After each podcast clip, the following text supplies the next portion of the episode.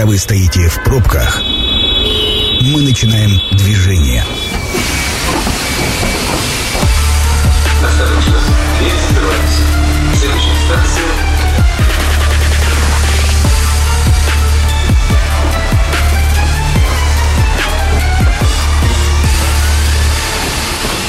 Метро. Главные темы Красноярска. Друзья, добрый вечер. Рада приветствовать вас в подземке. Меня зовут Екатерина Кузьминых. Ну что, друзья, обсуждаем мы сегодня вопросы ЖКХ, являющиеся традиционными для, мне кажется, первого холодного дня. Снежок сегодня пробрасывает. Ну а раз ЖКХ, то в гостях у нас Роман Казаков, председатель общественного движения «Народный контроль в ЖКХ». Роман, добрый вечер. Добрый вечер.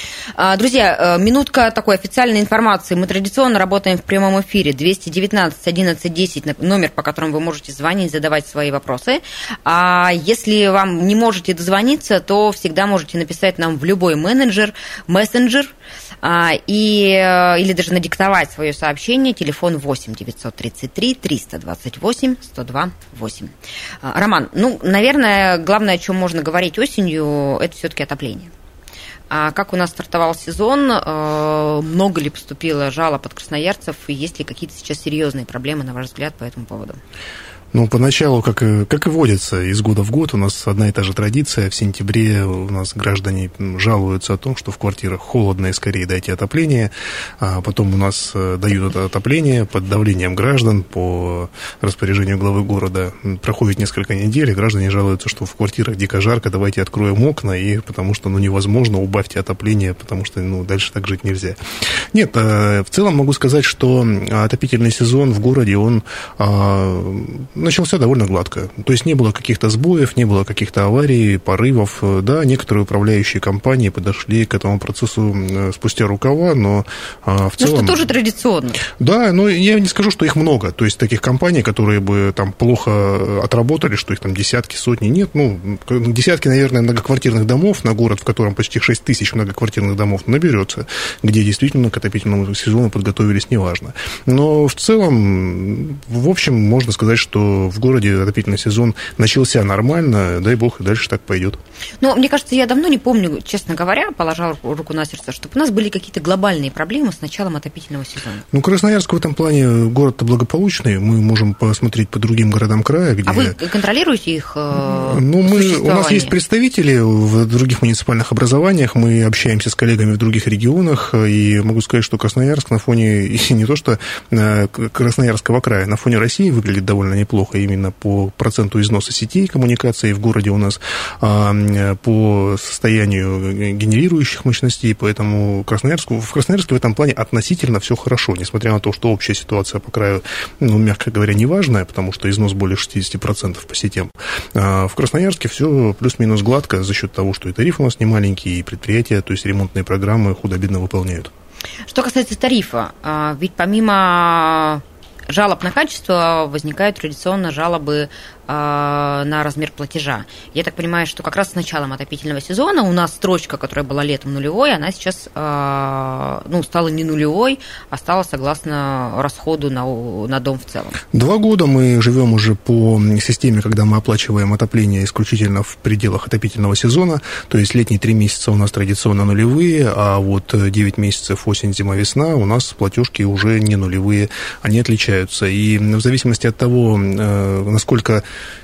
инженерно сложен многоквартирный дом, то есть, если по-простому сказать, если в нем прибор учета общедомовый или нет, э, содержание платежек, оно разное. То а есть... у нас что, остались дома, где нет общедомовых приборов учета? Ну, таких домов процентов 25 на весь город, из них э, подавляющее большинство это дома, где, эти приборы учета в принципе поставить нельзя. Но есть дома, где техническая возможность установки есть, но ресурсоснабжающие организации, управляющие компании а эту возможность не реализовали. И если в доме нет этого прибора учета, в этом случае одна и та же сумма будет в каждом месяце в течение 9 месяцев осени, зимы и весны. И это, кстати, повод тоже для недовольства граждан относительно того, что у нас осенью, а, в сентябре, ну и в октябре в каком-то смысле, и весной где-то в мае отопительный сезон идет не полный месяц, а сумма выставляется как за полный. И это повод для недовольства. А перерасчет потом не делают? А как его сделать, если прибора учета нет? Ну, Поэтому... подождите, высчитать по количеству дней. Ну, непропорциональная нагрузка, потому что мы же не знаем, какая была температура в каждом из дней и какой реальный объем тепловой энергии в каждом из дней был потреблен. И предположить, что в каждом дне э, в течение месяца был один и тот же потреблен объем тепловой энергии, нельзя.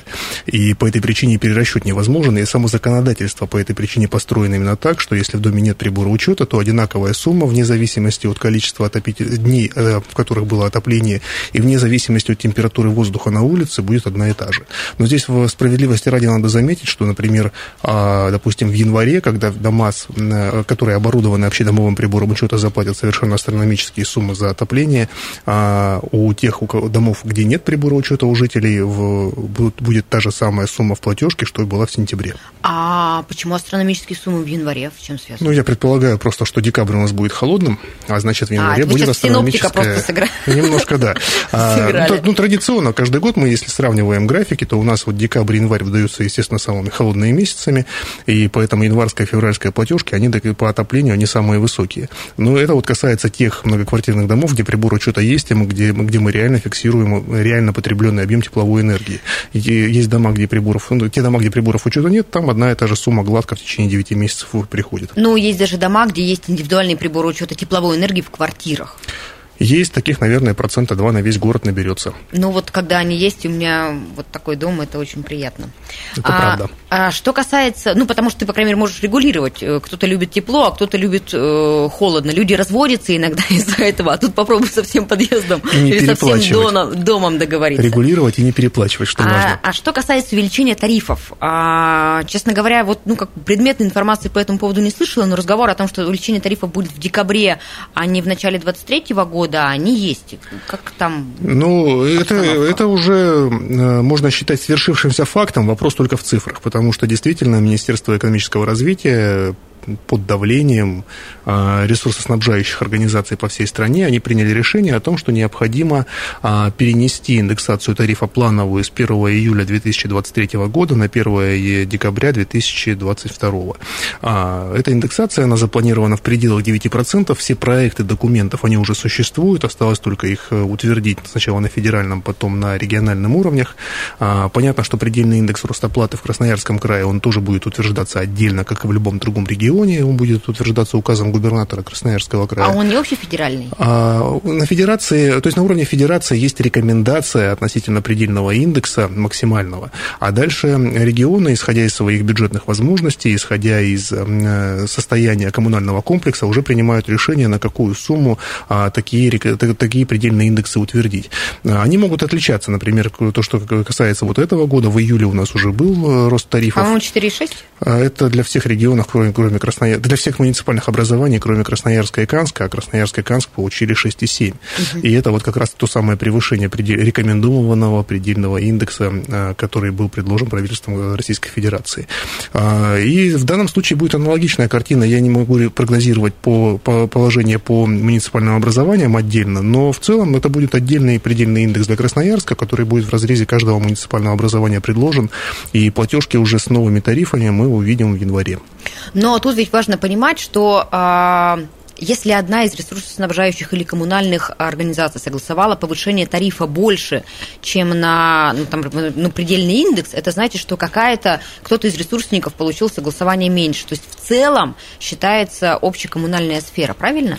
Это один вариант развития событий. Э, ну, мы должны понимать, во-первых, что мы говорим не про, когда мы говорим про предельный индекс, мы говорим не про тариф, мы говорим про плату. Тариф про плату, это конечно, стоимость да. единиц, это там, товара, услуги. Я-то говорю лишь о том, что а, между разными компаниями повышение, а, ну там и платы, и тарифа, оно может быть разным в процентном соотношении. Безусловно. Но в целом по оплате коммунальных услуг просто а, далеко не все люди это понимают, и видя, например, платежку за электричество, где там больше рост или меньше рост, он традиционно считает, что энергетики молодцы, они нас любят и подняли плату всего там на 2%, а кто-то нас любит меньше, и поэтому подняли плату на 10%. Но это уже вопрос государственного регулирования, потому что на самом деле рост суммарный может быть ведь и больше 9%, ну, в данном случае заявленных. Просто это уже вопрос бюджетных возможностей Красноярского края. То есть всем, всем предприятиям можно увеличить тариф, например, не на 9%, а на 10%. Но в этом случае бюджету Красноярского края придется вот этот лишний процент компенсировать из, из своих ресурсов, а они не всегда есть. И именно поэтому и правительство края в лице Министерства тарифной политики пытается эту картину подогнать именно под общий индекс. Ну, как мы помним, нет никаких денег государства, есть только денег налогоплательщиков, это все наше, поэтому по большому счету, каким способом мы их занесем на повышение тарифов, ну, это такая просто ну, более будет, длинная цепочка или более короткая. На, на одну школу меньше, или на один детский садик, Абсолютно. или на несколько десятков километров дороги. Именно так. Вопрос из мессенджера. Я напомню, друзья, телефон 8 933 328 128. Все мессенджеры работают, в том числе на прием голосовых сообщений. А, вопрос, если я не буду регулярно оплачивать взносы на капремонт и коммунальные услуги, то какая ответственность мне грозит? Фонд капитального ремонта обратиться в суд. Но если, если говорить про капремонт, то фонд капитального ремонта обратиться в суд. И все ну и взыскание будет э, через взыщет. приставов. А, ну, сначала будет судебный приказ. Этот судебный приказ, если гражданин не отменит, то в этом случае уже исполнительный лист будет передан в службу судебных приставов, и дальше будет уже обращено взыскание. В случае с коммунальными услугами просто истцом в суде будет э, организация, которая является исполнителем коммунальной услуги. То есть там по теплу и горячей воде, соответственно, энергетики, по обращению по, по твердым коммунальным отходам, это вот организация, которая занимается обращением с твердыми коммунальными отходами, за воду и а, канализацию, ну, соответственно, водоканал. Но, если я правильно помню, то а, единственный механизм, а, ну, вот жесткий рубильник есть только у энергетиков, потому что ни подачу воды, ни вывоз а, коммунальных отходов, ни отопление нельзя прекратить в отдельно взятой квартире за неоплату. Ну, вывоз отходов, тем безусловно, потому что э, контейнер, он один на подъезд или там их пять на контейнер ну, и с водой, с водой такая же история, с, с водой, да, потому что э, квартира становится непригодной для использования, и по этой причине это считается недопустимым действием. А все остальные механизмы, они просто попадают в ту же самую, в ту же самую категорию. Одно время у нас просто была мода у исполнителей коммунальных услуг заблокировать канализацию, но после многочисленных решений Верховного суда от этой практики отказались, потому что подобные действия признавались незаконными, опять же, в силу того, что квартира становилась непригодной для проживания образования. Когда мы говорим про э, энергетиков, это действительно единственное, единственный субъект, который имеет право а, вот так вот принудительно, ну, можно сказать, с применением силы влиять на неплательщиков.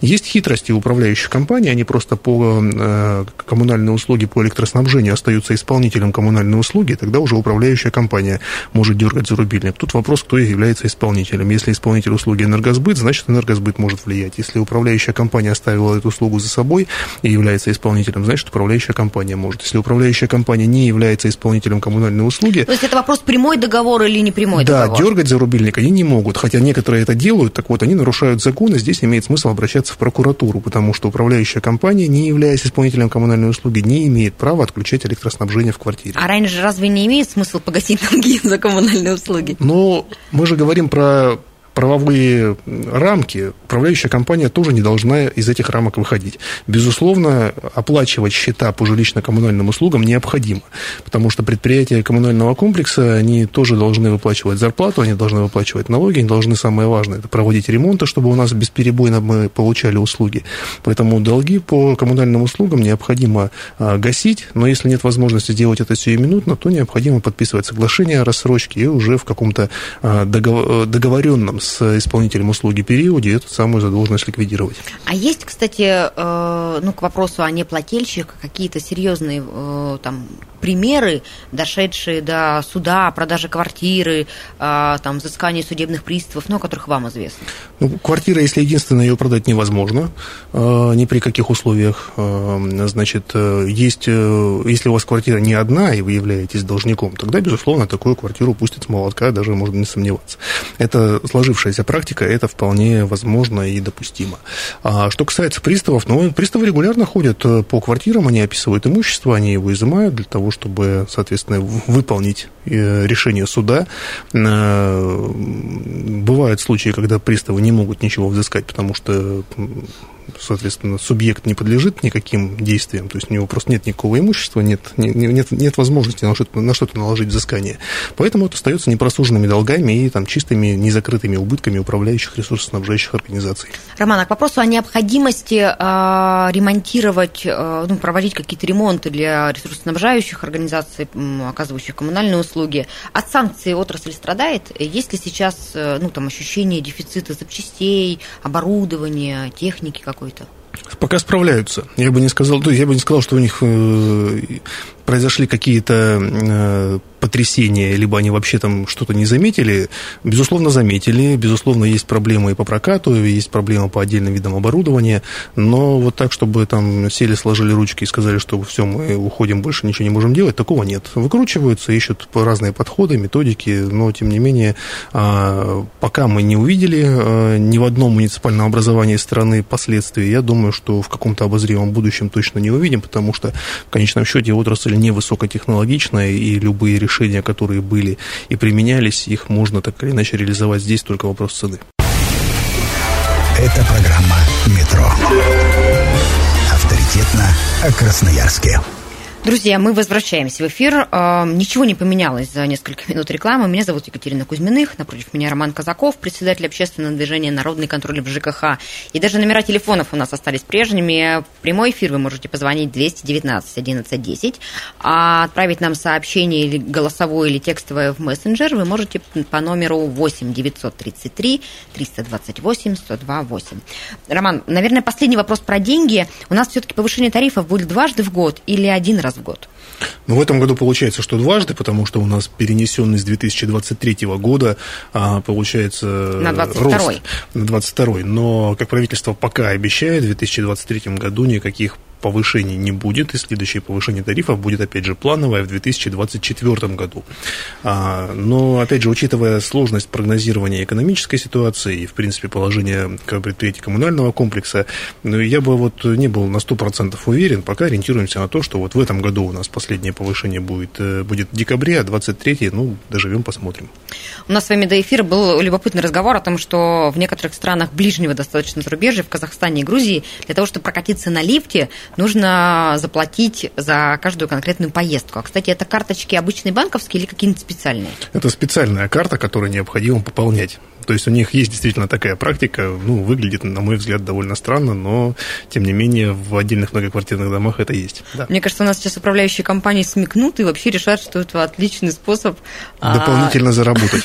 А особенно... Ну, я не думаю, что дополнительно. Сейчас же есть тариф на лифтовое хозяйство. особенно если перечисления с этих карт будут направляться не на счет управляющей компании, а лично руководителю управляющей организации, это будет вообще супер. Дополнительный, дополнительный доход. Да, можно еще платный вход в подъезд, например, сделать. Да, да, да. Мы сейчас накидаем вариантов клиентов, и управляющим компаниям не надо будет тарифы повышать. Но к вопросу про лифты. А, в интернете появляется много роликов, и периодически звучат претензии на качество их работы. А, кто вообще обязан следить за содержанием лифтов а, в домах? И есть ли у вас, э, как у общественного контроля, претензии? Управляющие компании за все, что в доме касается общего имущества, а лифт это, безусловно, часть общего имущества, отвечает управляющая организация. Понятно, что самостоятельно управляющая организация многие работы выполнять не может, да по большому счету никакие не может, кроме того, чтобы лифт помыть или отмыть, или там, может быть, рекламу повесить, если, если жители такое решение приняли. Управляющие компании привлекают специализированные подрядные организации. А, поэтому, ну, организации, имеющие лицензию, имеющие штат, который проводит, проходит регулярно аттестацию подтверждая свою квалификацию. И управляющая организация всю эту работу организует аварийно-диспетчерской службы и технических свидетельствований, и аварийно-технические обслуживания, и вот все, что касается безопасности и работы лифта, это все к управляющей компании. Несмотря на то, что привлечены подрядные организации, точка входа все равно управляющая компания, поэтому по любым а, возможным претензиям э, необходимо обращаться именно в организацию. С лифтами на самом деле ситуация, она, ну, как во всем жилищно-коммунальном спортивном комплексе разная, потому что, а, несмотря на то, что сейчас ударными темпами у нас меняют лифты во всех многоквартирных вот домах. Вот у меня, честно говоря, сложилось ощущение, что ситуация стала сильно лучше, потому да. что, а, ну, я не во многих многоквартирных домах бываю, но складывается впечатление, что во многих очень лифты действительно меняют. Ну, это благодаря программе капитального ремонта, с одной стороны, а с другой стороны, благодаря очень серьезному лобби со стороны организаций, которые производят лифты, потому что это было решение федеральное, о том, чтобы вот именно лифты, ну и еще газовое оборудование поставить в первую очередь, внутридомовое газовое оборудование для того, чтобы обеспечить безопасность проживания. Ну, во многом это обосновано. У нас до сих пор в Красноярске, причем есть многоквартирные дома, где лифты эксплуатируются более 40 лет, хотя нормативный срок эксплуатации 25. Это Там... такие еще с двумя дверками, а, сеткой, которая, когда ты попадаешь с деревянными в машину, причем, да, которые в машину, не закрываются. В машину, в машину времени буквально, ну, да. Такие, таких не видел. То есть они механические, такие. Таких не видел, такие, мне кажется, лифты ставились где-то в 50-е, то есть им должно, должно быть уже более 70 лет. Такие, я давно кажется, не видела, давно не видела, но э, я помню удивление, когда я в Москве, э, в центре Москвы, внутри Садового кольца, попала в старую, э, я, честно говоря, не помню, ну, наверное, не очень, может быть, пятиэтажный угу. был дом, но там был вот такой лифт. Это, ну, это было... видимо, какой-то объект культурного наследия, было принято решение сохранить аутентичность и оставить вот этот лифт.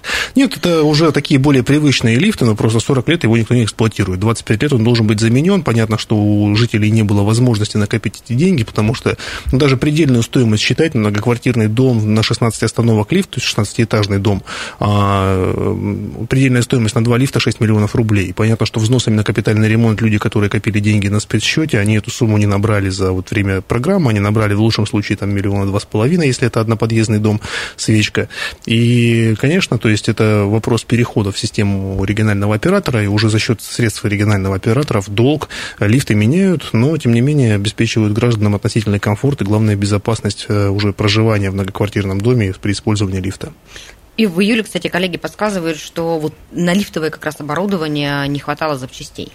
Но это не коснулось капремонта. Действительно, в связи с разными ограничениями на импорт комплектующих, действительно были проблемы у многих организаций, которые лифты продавали. Просто это коснулось в основном домов премиум-класса, это коснулось бизнес-центров э, тоже премиум-класса, потому что лифты типа компании «Утис», которая в России больше не работает, судя по всему, и других организаций, а, я понимаю, что именно они пострадали. Те компании, которые работали в системе капремонта, они, они единственные, кто могли вписаться в, в, это, в эти условия ограничения ценовые.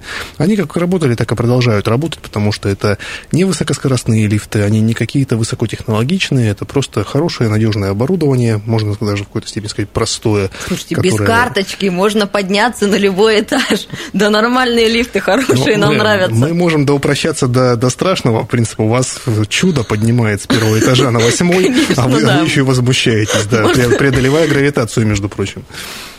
А, у нас есть вопрос из мессенджера, друзья. Номер телефона 8 933 328 128. Ольга интересуется. А, слышала, что пени отменили с 24 февраля. Правда ли это?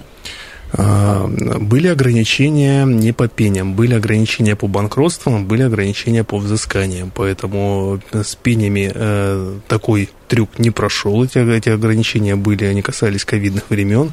И здесь управляющие организации могут, э, как это требует законодательство, с, первого, с 31 дня несвоевременной оплаты а, начислять вот эти самые штрафные санкции в виде пений э, на неплательщиков коммунальных услуг. Но если я правильно помню, то пени привязаны к ставке рефинансирования. И, соответственно, ну, да. просто был период, когда она очень взлетела, и тогда, собственно, ну, как бы накапливать долги за э, услуги ЖКХ стало совсем невыгодно. Это урегулировалось, этот вопрос именно по какой ставке начислять. Поэтому на сегодняшний день, в общем, все, как было. Э, жилищно-коммунальные услуги оплачивать нужно. При неоплате с 31 дня несвоевременной оплаты будет 1 300 ставки рефинансирования Центробанка, с 91 дня 1 130, 130 ставки рефинансирования Центробанка.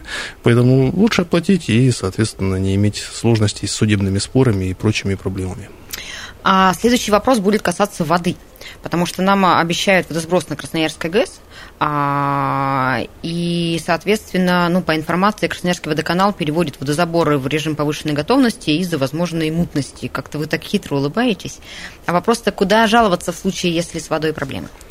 Ну, э, у нас, когда мы говорим про качество воды, здесь есть две составляющие, в зависимости от параметров. Мы можем обратиться в Роспотребнадзор, если понимаем, что вода не соответствует санитарно-эпидемиологическим нормам.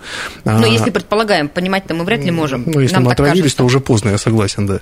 А, поэтому, если, но если мы понимаем, что это просто составляющие коммунальные услуги, допустим, у нас не, не подходит давление, то есть не, не того давления у нас, не то давление у нас в кране на точке водоразбора, мы, если мы понимаем, что у нас вода, то есть, допустим, там мутная, очередной какая-то или в этом духе, у нас есть в том числе служба строительного надзора и жилищного контроля Красноярского края, а, которые тоже могут такую проверку провести. Поэтому вот два надзорных органа, куда необходимо обращаться в случае, если есть претензии к качеству коммунальной услуги по холодному водоснабжению. А, вопрос от слушателя такого прикладного свойства. А как разделить платежи между собственниками одной квартиры по разным платежным документам? Ну, необходимо сначала договориться, как делим. А, дело в том, что эта возможность, она действительно за каждым потребителем, за, за, каждой, за, каждыми, за каждой квартирой и гражданами, которые проживают в этой квартире совместно, она закреплена. Не у всех Но вопрос, бывает. Вопрос не совместного же проживания, я так понимаю, совместной собственности или проживания. Ну, вот бывает как, что, проживание. Что здесь, что здесь бывает, что люди, например, в разводе, а вынуждены жить в одной квартире, и квартире один не платит коммунальные услуги, а другой человек платит. И вот ну, не хочется платить за другого человека. Или, там, с которым ты развелся. Ну, типа того, да. И, или, ну, может быть, там с друзьями кто-то снимает квартиру, там есть обязанность по погашению коммунальных услуг, или там какие-то еще ну, нюансы. Ну, в общем, первое, что, ну, что подождите, там, где можно договориться, можно договориться, а если договориться не, нельзя? Не, не. А, вот первый нюанс. Мы должны попробовать подписать соглашение о том, как мы делим эти самые платежи. Вот у нас два собственника в квартире, и мы должны понять, как мы делим эти самые а, платежи по коммунальным услугам. Если мы соглашение подписать не можем, а, потому что соглашение это будет основой для того, чтобы управляющие компании, ресурсоснабжающие организации платежи разделили на разные счета, и, соответственно, было две платежки. Почему это важно? Потому что надо понять доли. Ну, то есть мы 50 на 50 делим, или там 70 на 30, или 10 на 90. Понятно, что можно посчитать относительно права собственности в долях, но, тем не менее, может быть, в соглашении будет закреплено иное. Тем не менее, то есть такое соглашение должно быть. Если его нет, тогда необходимо обращаться в суд и уже в судебном порядке доказывать, что ну, невозможно таким образом дальше э, э, жить, потому что э, оба человека, оба гражданина собственники, но в силу того, что нет возможности вести там совместный бюджет, а вторая сторона отказывается от оплаты своей доли а, коммунальных, в коммунальных расходах, то в этом случае необходимо, в общем, решение суда для того, чтобы в этом споре точку поставить. Ну и в таком случае суды обычно принимают решение в той части, что разделить платежи пропорционально долям, а, которые находятся в собственности у, данных граждан. Решение суда будет э, основанием для того, чтобы управляющие ресурсоснабжающие организации разделили платежи, а, и уже дальше приходило две платежки, и, соответственно, каждый оплачивал свою посильную долю. А, справедливую долю. А, тут э, не завидую, в общем, управляющей компании, если придется взыскать. Например, обратиться к судебным приставам и взыскать по одному платежу. Вот как доказать, там, чей холодильник и чье имущество, которое можно забрать или не забрать? Да, это, кстати, повод пригласить судебных приставов и спросить, каким образом делить холодильник в случае взыскания. Ну вот правда. когда, действительно, как, как ну, быть, видимо, если... тоже, видимо, тоже пополам. А вертикально или горизонтально будем, будем пилить? А, Роман, не так давно а, в администрации районов города в рамках проекта Центр помощи по вопросам ЖКХ, у вас был семинар по изменениям законодательства. Вот какие за последнее время случились э, там, нюансы изменений нововведения, которые повлияли на сферу? Семинаров было целых шесть, мы их по районам проводили, железнодорожные центральные объединили в один. А, э, изменений на самом деле с сентября их произошло довольно много, но вот те значимые, о которых имеет смысл сказать.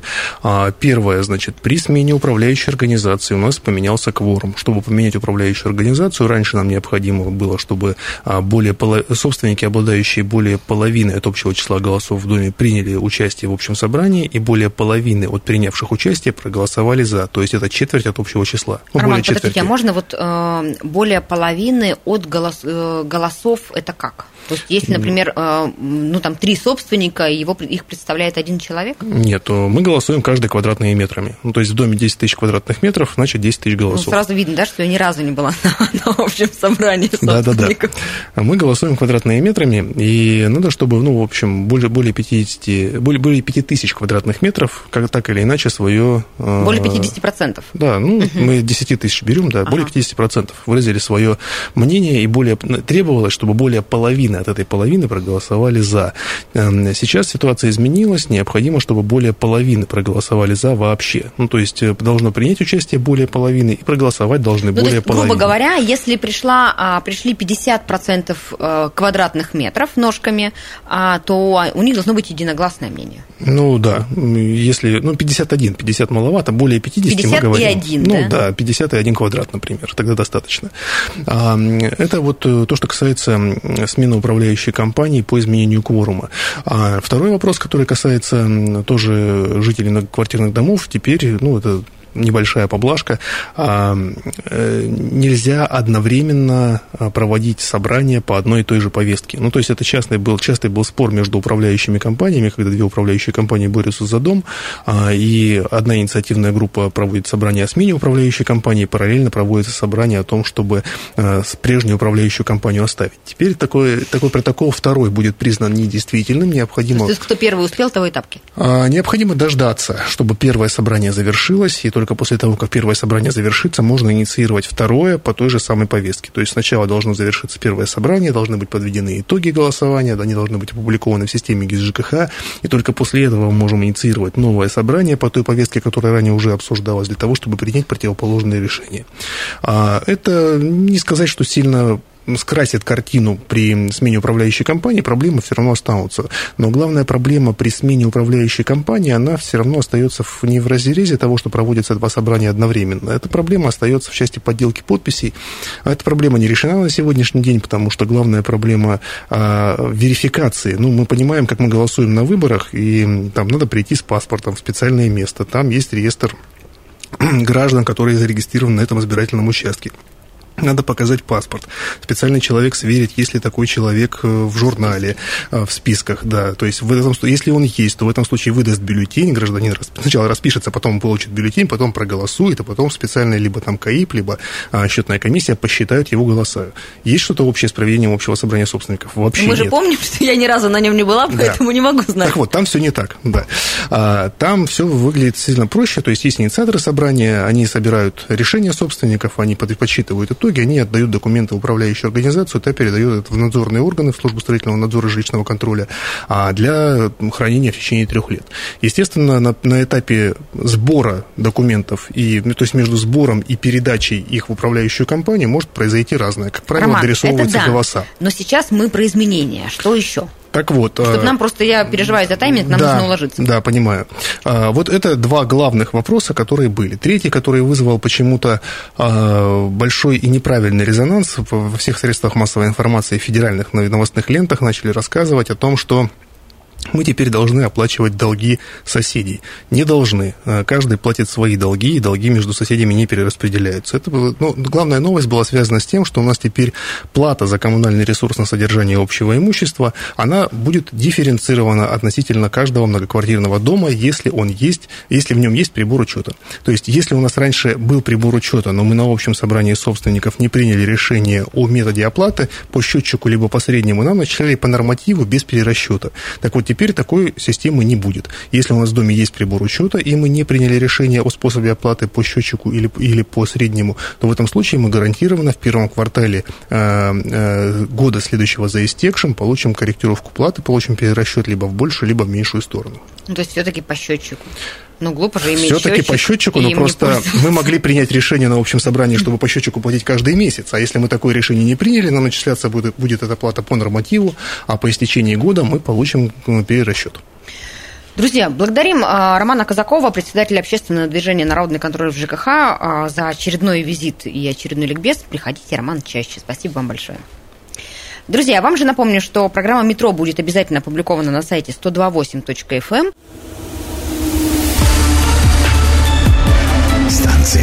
конечная. Поезд дальше не идет. Просьба освободить вагоны.